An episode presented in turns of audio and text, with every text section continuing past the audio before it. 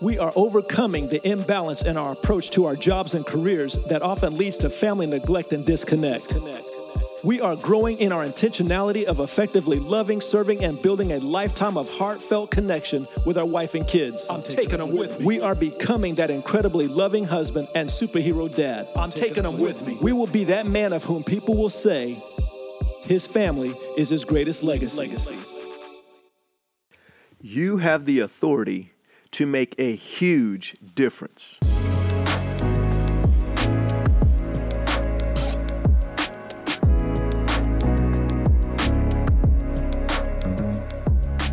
Back when I was a pastor and serving as chaplain for the law enforcement agencies in our community, I met a young man who was sharing with me the challenges that he was having in his marriage. So I invited him to come by my office and visit so I could see if I could help him and encourage him in any way in his marriage. So when he came by, and, and as he was talking about his marriage, and he was sharing with me what was going on between him and his wife, and at one point in his story, he made a reference about his daughter, his seven year old daughter who had been having nightmares every night of her life since she was a little baby. And as a result of those nightmares, she was so afraid to sleep by herself, so she would sleep with her mom and dad.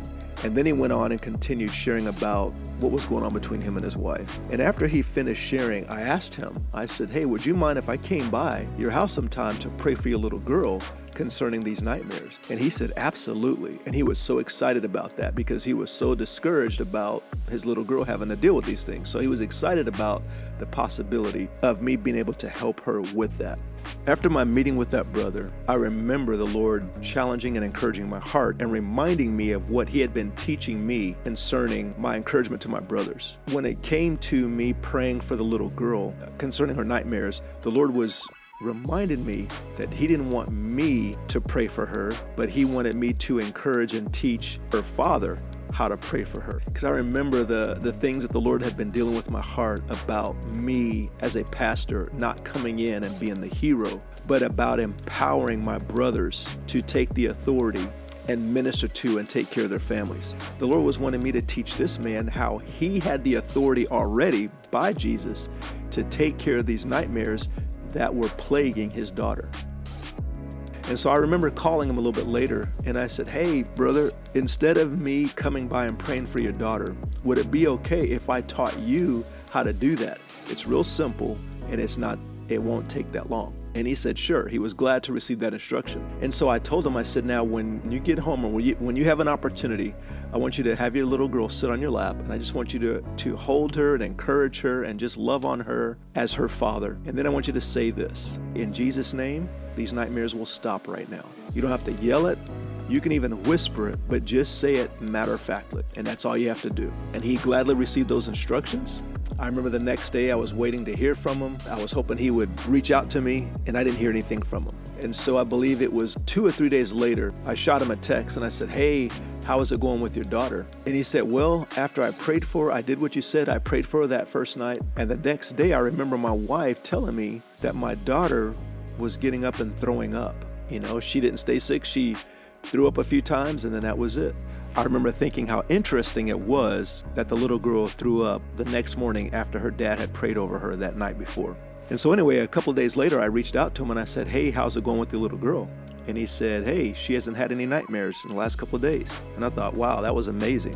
And then I reached out to him about a week or two later, and he said, Still no more nightmares. And I remember him coming to my office about five weeks after the initial meeting so we could continue talking about the relationship with him and his wife. And I said, Hey, before we get started, tell me how it's been going with your little girl.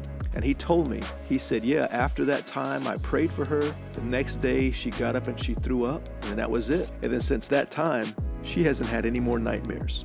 So I'm thinking, this girl had had nightmares for several years, every night of her life, from a baby up till about seven years old. And then after her dad prayed over her, said that simple prayer, and actually it wasn't even a prayer, but it was a declaration, it was a statement. And from that point on, she didn't have any more nightmares. You know, it's so easy for us to want to run to the pastor because we believe that they're the ones who are qualified and anointed to pray for healing and deliverance and, and whatever the spiritual needs of our family are. But Jesus has given you the authority to pray for the well being of your family. And He is inviting you into a partnership so that He can equip you and show you just how to effectively and powerfully minister to the needs of your family. So that whenever something comes up, whenever there's a spiritual need or a, a significant need, you can be the one that He can minister through to your family to bring about healing and deliverance and provision. In a sense, Jesus wants you to be the hero to your family, not the pastor, not the quote unquote anointed men and women of God. Brother, remember, you are anointed, and He has and is wanting to equip you to do amazing things with His strength, His power, and His grace. The reason why I get so excited and fired up about the story of the little girl with the nightmares is because she's going to remember who it was that prayed for her and helped her to get over those nightmares.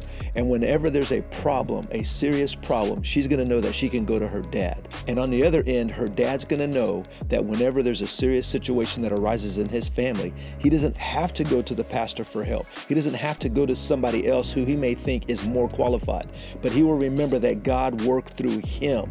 And so that he will be able to effectively and powerfully minister to help his family from this point forward. And Jesus wants to do the same thing through you for your family. Father, I thank you for my brother, and I speak and pray blessing over him and his family. And I thank you, Father, for stirring him up right now and reminding him and encouraging him of just how powerfully you desire to work through him.